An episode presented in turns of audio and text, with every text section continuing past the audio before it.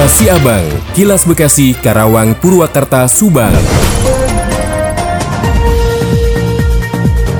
Akang teh dari Subang dibewarakan sampai saat ini kesejahteraan guru merupakan salah satu isu yang hangat di ruang lingkup pendidikan Indonesia. Di Kabupaten Subang sendiri terdapat upaya untuk mensejahterakan guru melalui pengangkatan pegawai pemerintah dengan perjanjian kerja atau P3K khususnya terhadap guru honor. Ketua PGRI Subang, Dr. Haji Aep Saifuddin MPD menjelaskan proses PGRI mengawal proses pengangkatan P3K guru ini. Ia mengatakan Dinas Pendidikan dan Kebudayaan Subang yang kini dipimpin oleh Tatang Komara merupakan leading sektor kebijakan pengangkatan guru ini. Awalnya mengusulkan kekurangan guru ke pusat sampai tahun 2023 ini sekitar 5.600-an. Ia mengatakan kesejahteraan guru honor yang bisa dikatakan kurang, guru yang honor itu bisa dibilang kesejahteraannya kurang baik antara Rp300.000, Rp500.000 dan ada yang 1 juta honornya per bulan. Tetapi mereka di depan kelas dituntut sama seperti guru PNS sedangkan kesejahteraannya sangat berbeda. Dr. Aib mengatakan setelah meyakinkan Bupati serta DPRD melalui rapat akhirnya mendapatkan respon yang positif sehingga mengabulkan pengangkatan guru P3K sesuai kuota yang diberikan secara penuh. Demikian Coco GSP Radio ngabewarakeun untuk Kilas Abang. Kilas Abang, Kilas Bekasi, Karawang, Purwakarta, Subang. Dikabarkan dari Subang, Nenek Tasem bin Kaswan 60 tahun ditemukan tewas menggenaskan di rumahnya di Subang, Jawa Barat. Tasem ternyata tewas dibunuh Satum 70 tahun yang merupakan kakak kandungnya. Tasem ditemukan tewas tergeletak di dalam rumahnya di Kampung Cigowong, Desa Karanghegar, Kecamatan Pabuaran, Kabupaten Subang pada tanggal 21 Agustus 2023 lalu. Butuh waktu 49 hari hingga polisi menetapkan dan menangkap pelaku. Pelaku berhasil kami ditangkap pada Jumat pekan kemarin di rumahnya. Arik menuturkan proses panjang dilalui penyelidik untuk bisa menetapkan dan menangkap pelaku, polisi perlu memperdalam dan memeriksa sejumlah saksi-saksi. Memang perlu ini tidak kabur selama 49 hari pelaku masih melakukan aktivitas seperti biasanya. Dari keterangan saksi-saksi itu penyelidik sudah menguatkan bisa menetapkan bahwa dia memang menjadi pelakunya. Pelaku merupakan kakak kandung korban Pelaku nekat membunuh adiknya diawali karena kekesalan.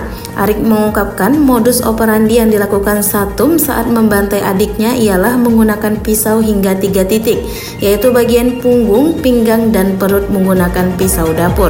Saya Alita Hafiza 100,2 LC5 FM melaporkan untuk Kilas Abang. Kilas Abang, Kilas Bekasi, Karawang, Purwakarta, Subang.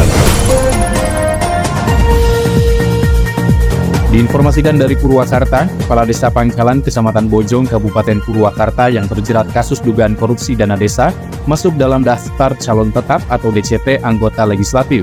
Kepala Desa Pangkalan Acep Judiana Wireja yang lolos ke DCT untuk Pileg 2024 DPR RI dari Dapil Jawa Barat 7 bahkan baru menyerahkan surat pengunduran diri ke Dinas Pemberdayaan Masyarakat dan Desa atau DPMD Kabupaten Purwakarta pada Senin 6 November kemarin. Dikatakan oleh Kepala Dinas DPMD Kabupaten Purwakarta, Jaya Pranolo, menyebut pihaknya akan segera menindaklanjuti surat pengunduran diri Kepala Desa tersebut dengan akan memproses surat pemberhentian Kepala Desa Pangkalan yang dikeluarkan oleh PJ Bupati Purwakarta. Diketahui kasus dugaan korupsi dana desa yang dilakukan oleh Kepala Desa Pangkalan Aceh Judiana Wireja kini sudah memasuki pemeriksaan oleh Inspektorat Kabupaten Purwakarta terkait penyelidikan dugaan kasus korupsi dana desa Desa Pangkalan, Kecamatan Bojong tahun anggaran 2022 dengan total nilai anggaran mencapai 1 miliar rupiah tengah dilakukan audit investigasi oleh Inspektorat Kabupaten Purwakarta.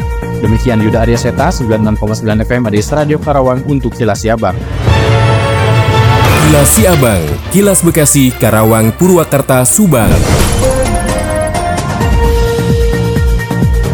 Undang-Undang Desa jelas mengatur larangan perangkat hingga kepala desa berafiliasi dengan partai politik tertentu atau terlibat politik praktis. Hal itu juga menjadi perhatian menjelang hajatan politik 2024 mendatang. Pasalnya, pimpinan wilayah termasuk kades yang memiliki pengaruh di masyarakat kerap menjadi daya tarik untuk meraup suara. Pengamat politik Bekasi, Adi Susila menilai pemberian sanksi untuk kades yang diketahui terlibat politik praktis sudah diatur.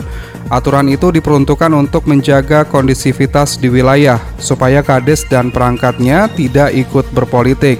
Sanksi diberikan tergantung pelanggaran dari kepala desa, kemungkinan sanksi berat bisa dijerat jika terang-terangan terlibat kampanye.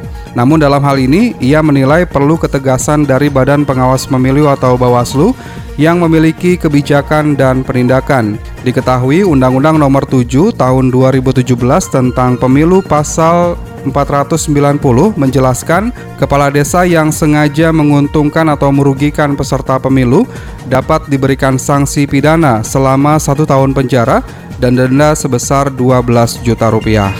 Ardi Mahardika, Radio Dakta 107 FM melaporkan. Demikian kilas Siabang yang disiarkan serentak Radio Dakta Bekasi, Radio El Gangga Bekasi, Radio ADS Karawang, Radio GSP Subang, Radio Mustika Subang, Radio El Sifa Subang, Radio MKFM Subang. Nantikan kilas Siabang selanjutnya.